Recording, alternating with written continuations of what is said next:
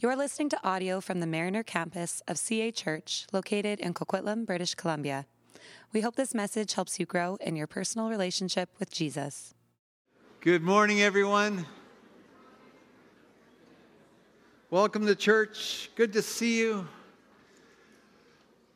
Well, if you've uh, if if you've been around for the last few weeks, you know we were making our way through the Ten Commandments, uh, slowly but surely.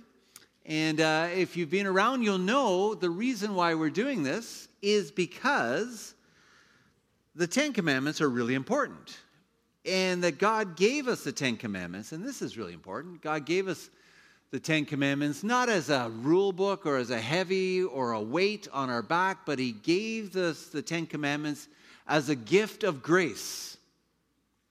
And the whole purpose of the Ten Commandments is that God gives the commandments to us as a way to protect and enhance a life of freedom. Because when our lives align to the Ten Commandments, our lives are, they, they work in the way that they were created to work. And when that happens, we live a life of freedom. And so, so far, we've looked at two commandments. Uh, we looked at uh, the first commandment is pop quiz. You're like, I didn't know there was going to be a test. No. Bert, you shall have no other gods before me. All right. 10 points to Gryffindor. Okay. Um, sorry.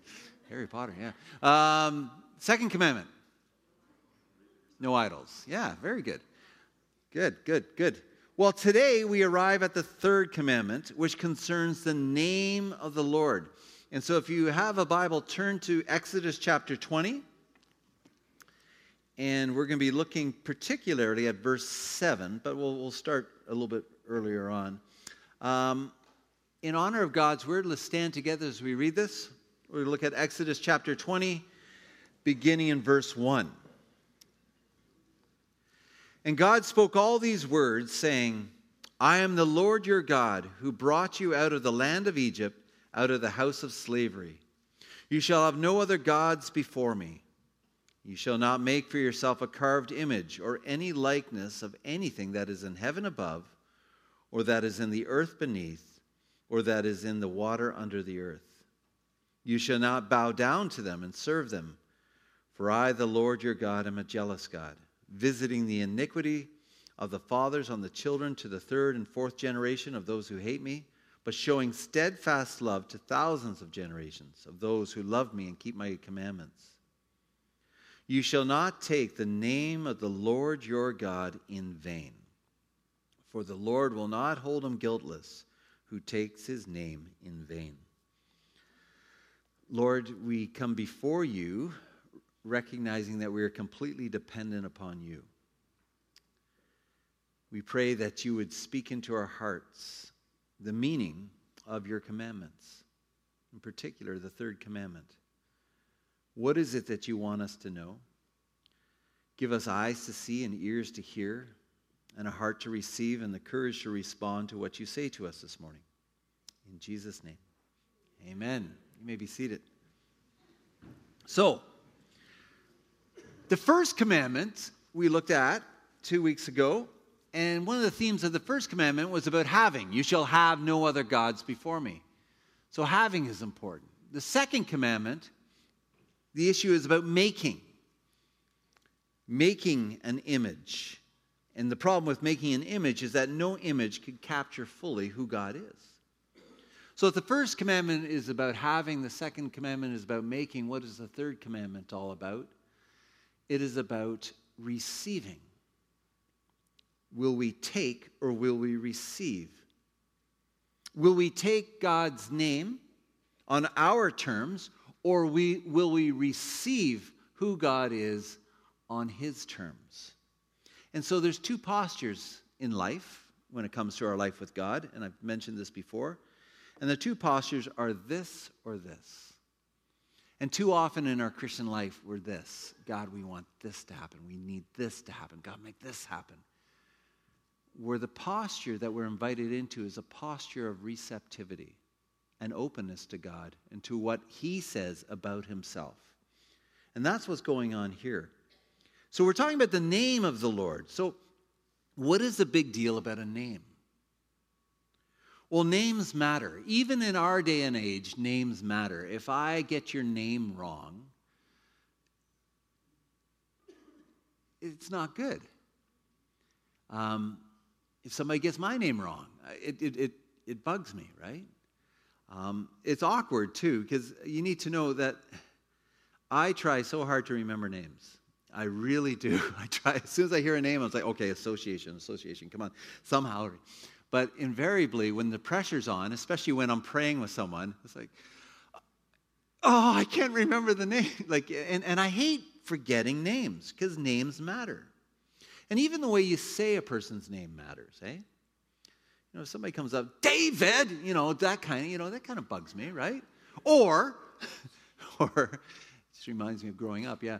Um, the other thing is if somebody's calling your name, think about this. Somebody's calling your name over and over again. You come in and say, Oh, what's going on? You're like, I'm just kidding. I don't, I mean, I don't even know why I called your name. That's not very respectful. So, in this commandment, God is saying to us, I've given you something that will change your life. Receive it and live. And what has He given us? He's given us His name. And as Klaus Bockmuehl, who's a great writer on the Ten Commandments, he wrote, The revelation of the name is the key to the Holy of Holies. It draws us close to the living God of the universe. So, what is this name that God has given us that we're not to take in vain? Well, let's look at a little bit of background. The background to God's name is found in Exodus chapter 3, verse 15. Because we read about this man named Moses. And Moses encounters the living God. He's, he's out and he sees this bush that is burning, but the bush isn't being consumed. And he has this encounter with God. And God says to Moses, He says, You know what? I have heard your prayers. I've heard the prayers of my people who have been enslaved in Egypt. I have heard their prayers, and I am going to set them free. I'm going to take them out of Egypt, out of the land of slavery, into a place that is flowing with milk and honey, into the promised land. And so God reveals to Moses his plan to set his people free. And Moses asks a very logical question because Moses has to go back to the people and explain to them, okay, so I talked to God, and this is what he's saying we should do. And so Moses asks, he says, So if people ask, Who spoke to me? What shall I say your name is? And God says, Tell them, I am who I am sent you. Now, this is huge. This revelation of God's word between the incarnation and the revelation of God's word, this is huge in the Bible. Because in the ancient Near East, names really mattered. Really mattered. They carry a lot more weight than today. In the ancient world, you actually didn't really know a person until you knew their name. Why? Because the name of a person often would reveal characteristics about the person. So if you knew someone's name, you'd know something about the person. The name in many ways, becomes a substitute for the person. The name means the person. And so in the ancient world, name and presence went together. When you said a name, you're asking a person to be present to you. And if I gave you my name, I'm offering myself to be present to you. And so, what does the name that God gives Moses mean? Well, truth be told, it is a mysterious name.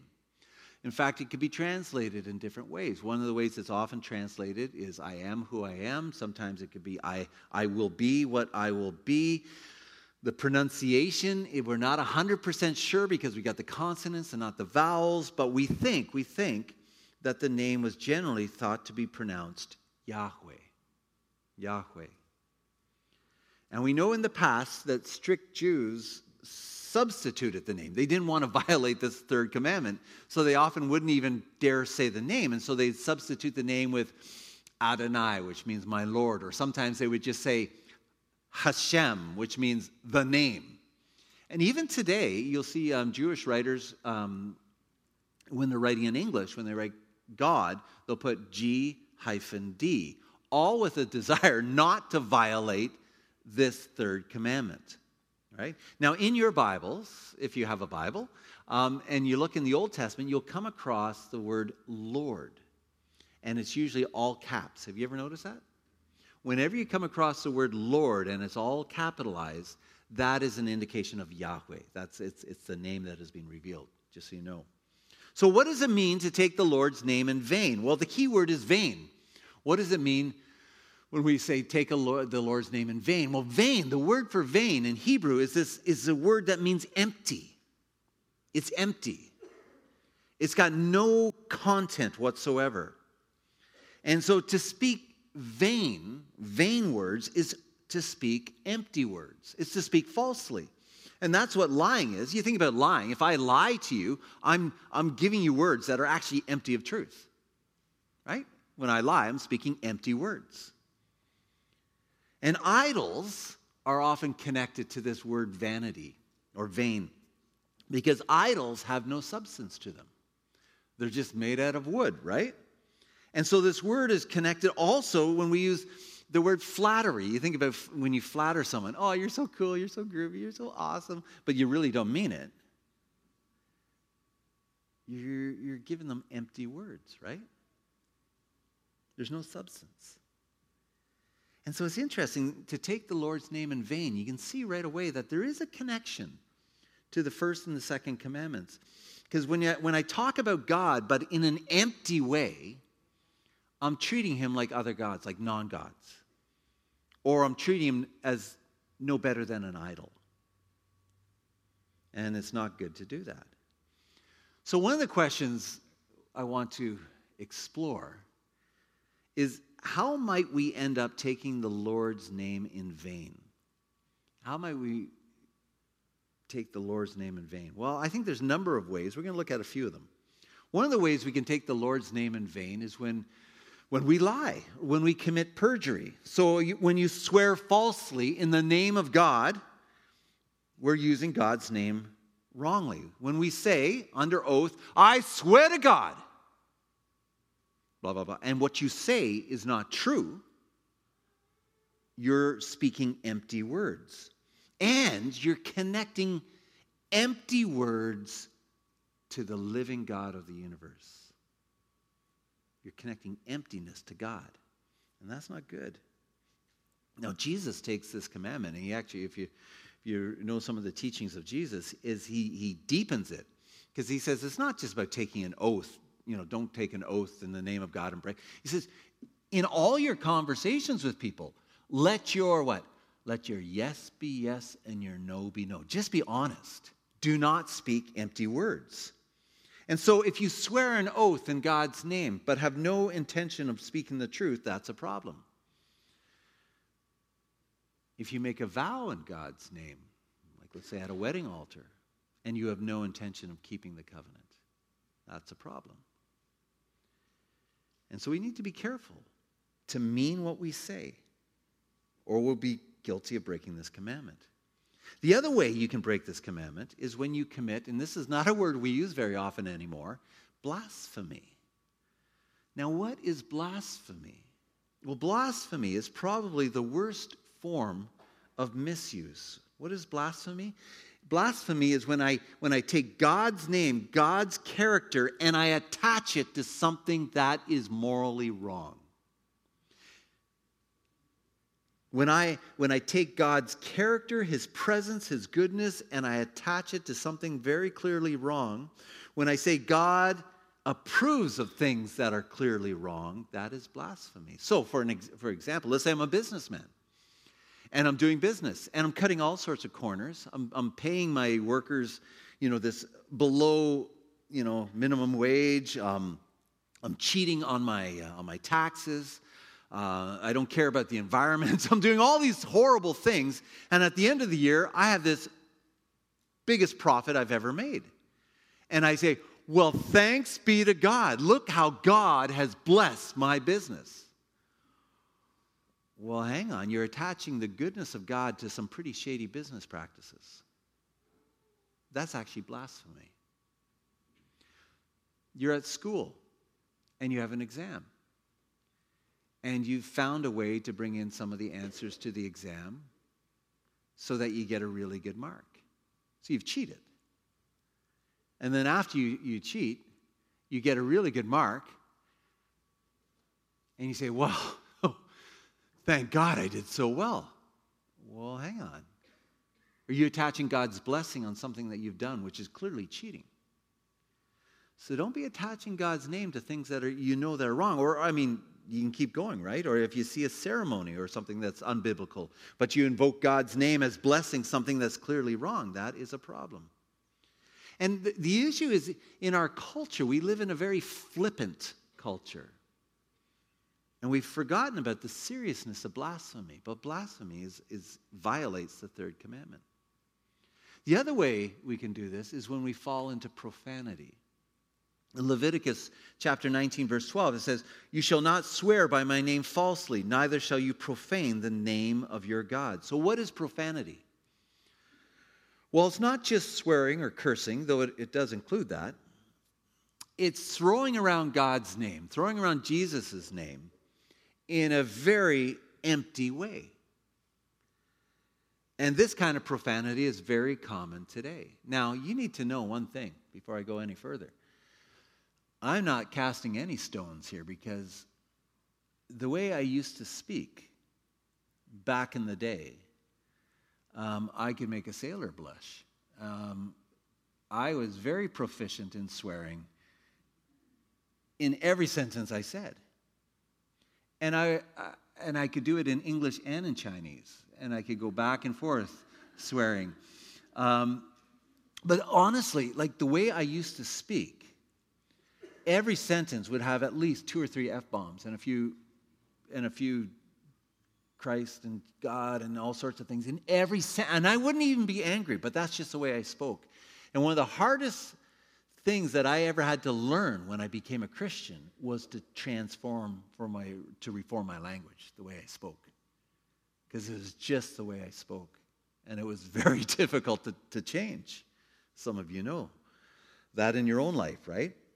But how often do we hear in our culture today, you know, OMG, oh my God, or, or Jesus Christ, or, or holy, and fill in the blank? Lots of things can go after that. Or how often do you hear somebody say, God damn it? To hell with this. Goddamn car won't start. And so we need to be careful with this because do, we, I, do I mean this? Do I really want this to happen? Do I want God to damn my car because it won't start?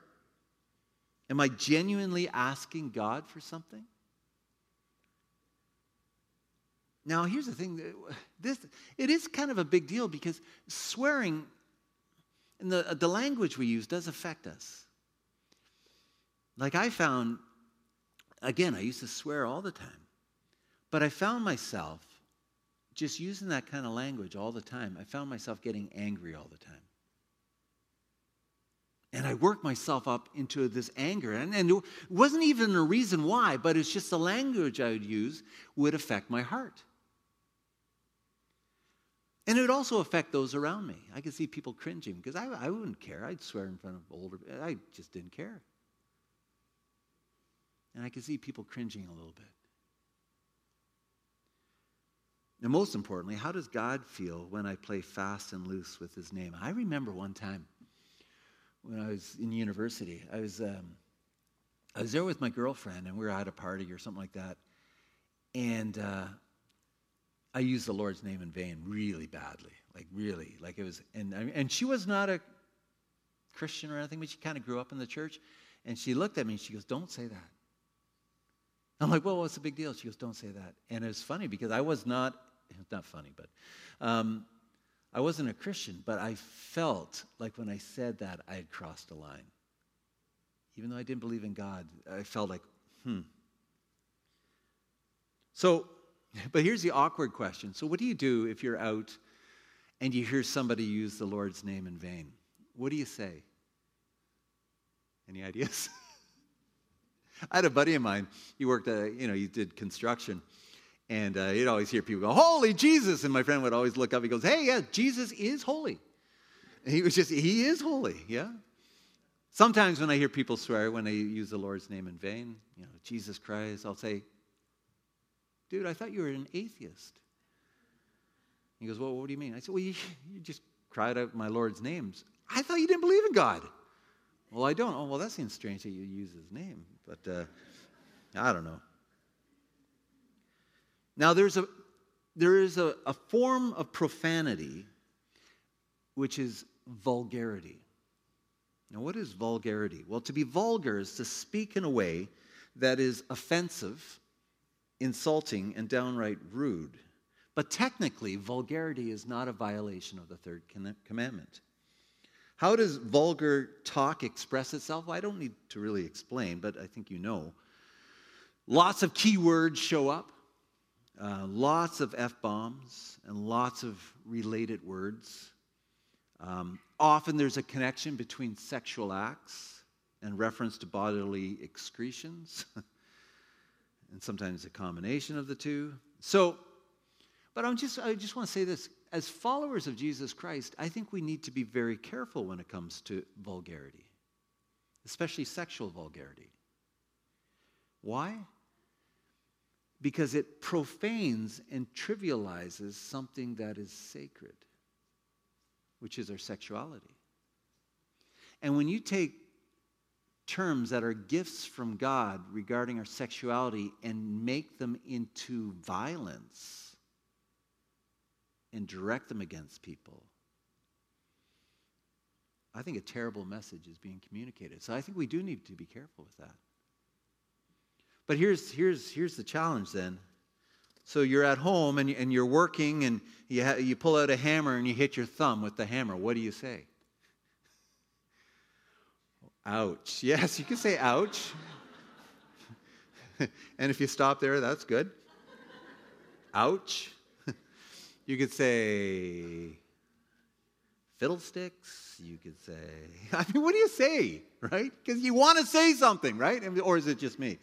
Um, well, here's a thought. and you just, this is David's thought. This is not biblical, right? Not necessarily from the Bible. But is it okay when you hit your thumb to cry out with metaphors of bodily excretion. I'm not going to go in much detail in that.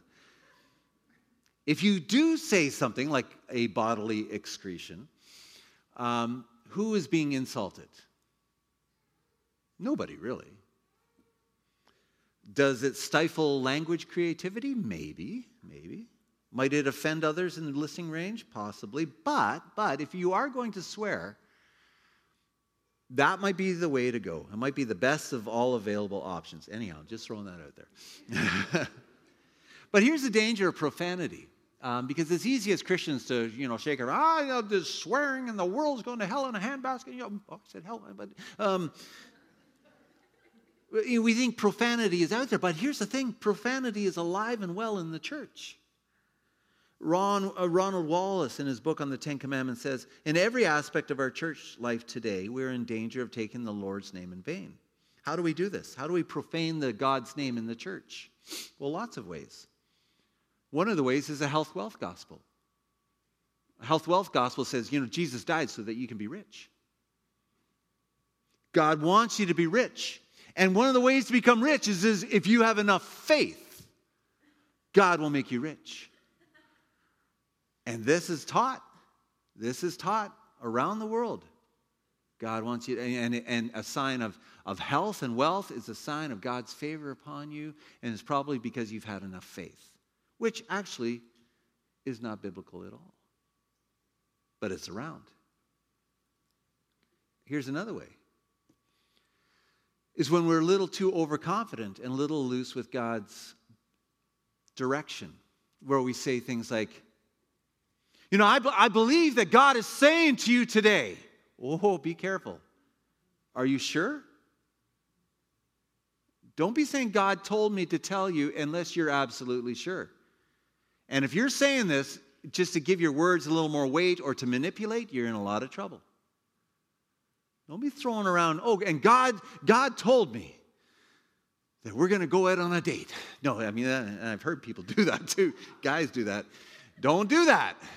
on a number of levels. Don't do that, right? But I hear people do that.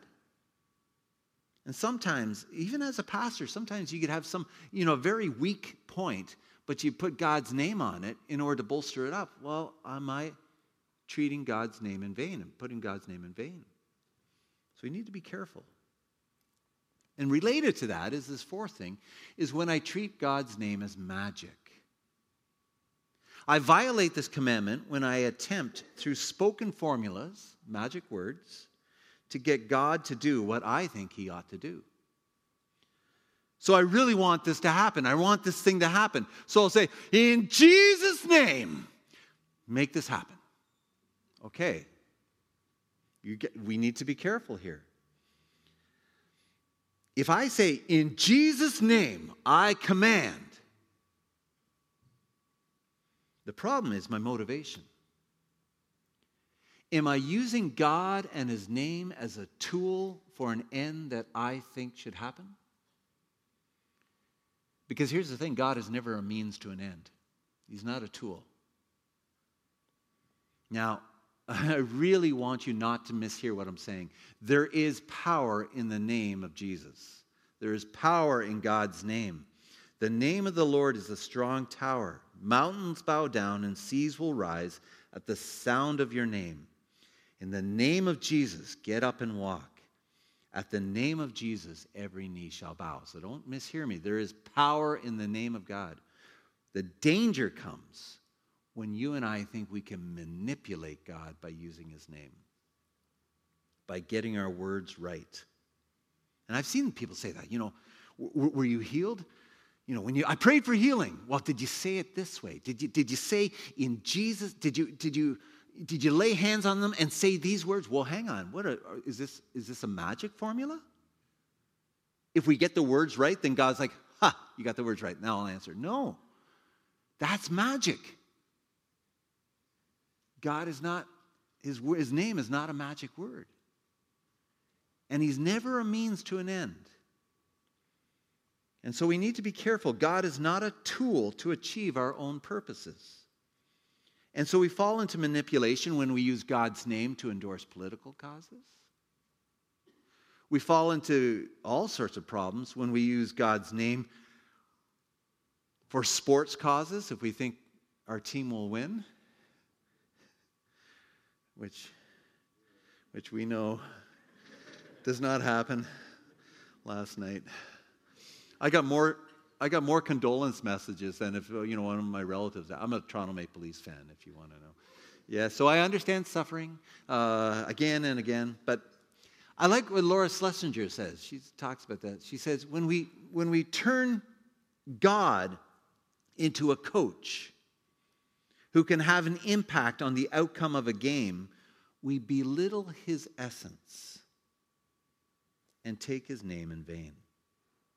And so when, we, when the name of Jesus becomes a magic formula to achieve our goals, even good goals, we're taking his name in vain. God is not a magic wand. Here's the last way. Eh, there's probably other ways, but the last way is when, when I live in hypocrisy. That means when I, when I speak the name of Jesus, but I live my life as if he does not exist or doesn't matter. Psalm 14:1 says, "The fool says in his heart, there is no God." And Alan Redpath says, "To pray and not to practice, to believe and not to obey, to praise and yet have heart to rebel, is to take the name of the Lord in vain." And so when you and I live our lives, when we leave this place, and we go back to our lives and we live our lives as functional atheists, yeah, sure, we say we believe in God. Yes, we believe in Jesus. But we live our lives as if He does not matter or maybe doesn't even exist. That is taking the name of the Lord in vain. So, how do we get this right? How do we give the name the honor it deserves? Well, again, there, there's a seriousness. I mean, all the commandments are serious. I mean, you can see it, but you know, you know, the Lord will not hold him guiltless who takes his name in vain. There's a seriousness to this commandment. Um, so the question is what do we do when we mess up? What do we do when we violate this commandment? Well, we throw ourselves on the mercy of God. So, the, one of the ways we give honor to God is that uh, when we live in His name, when we recognize because of Jesus Christ, what we're singing today, because of the life, death, and resurrection of Jesus Christ, we know that when we do mess up, we can come before the cross and say, Lord, have mercy upon me, a sinner. And God hears our prayers and will grant us forgiveness. It means that because what Jesus has done on the cross, you and I can boldly approach the throne of grace and say, Lord, have, let, let, me, let me start again. Let me start again. So you need to know that because some of you, I'm sure you're thinking, boy, I have violated this commandment so many times. Um, our starting point is the cross. Actually, it's always the cross and forgiveness that we have in Jesus Christ. So grace is our starting point. Grace precedes the commandments, right? Secondly, we honor God's name when we live a life that honors God. So when you and I choose to speak the truth when it would be a lot easier to lie, we're lifting up uh, God's name. When we seek justice instead of turning a blind eye, when we offer mercy instead of judgment, when we're patient instead of being irritable, when we're kind instead of being mean. When we give ourselves to the poor, when we don't, when we don't shirk back from people who are suffering, when we practice hospitality,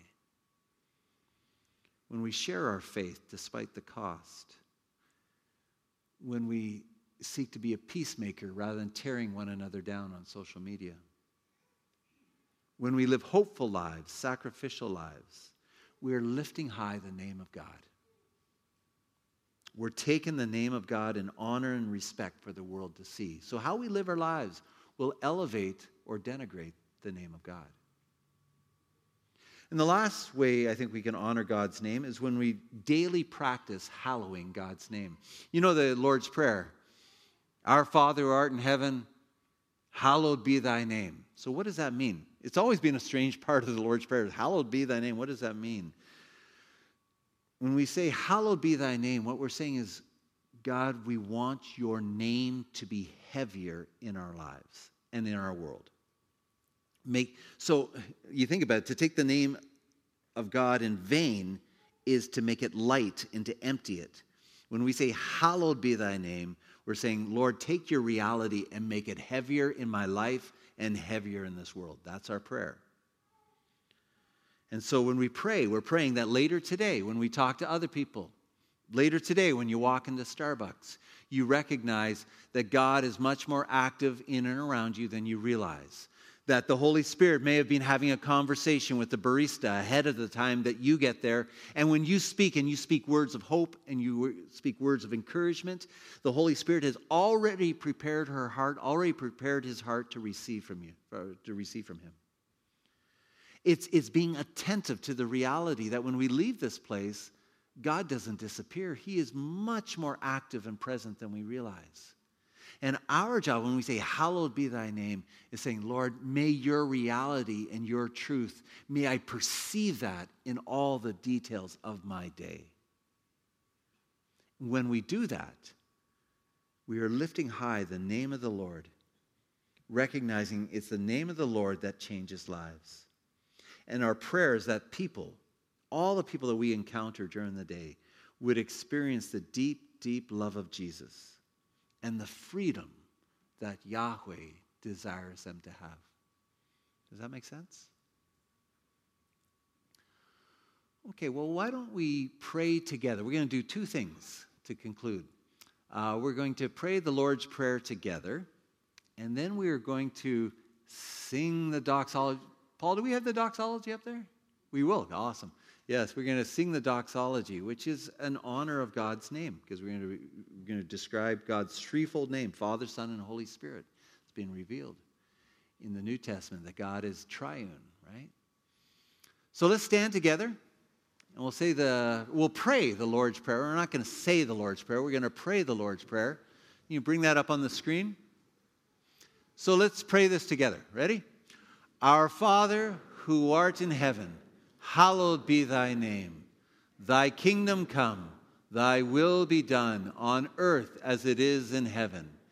Give us this day our daily bread, and forgive us our debts as we forgive our debtors. And lead us not into temptation, but deliver us from evil. For thine is the kingdom, power, and the glory, forever and ever. Amen. Thanks for listening to this message. If you've been listening to our sermons, but you're not a part of a church community, we would love to have you join us. You can go to cachurch.ca to find out more about getting involved in the life and mission of CA Church.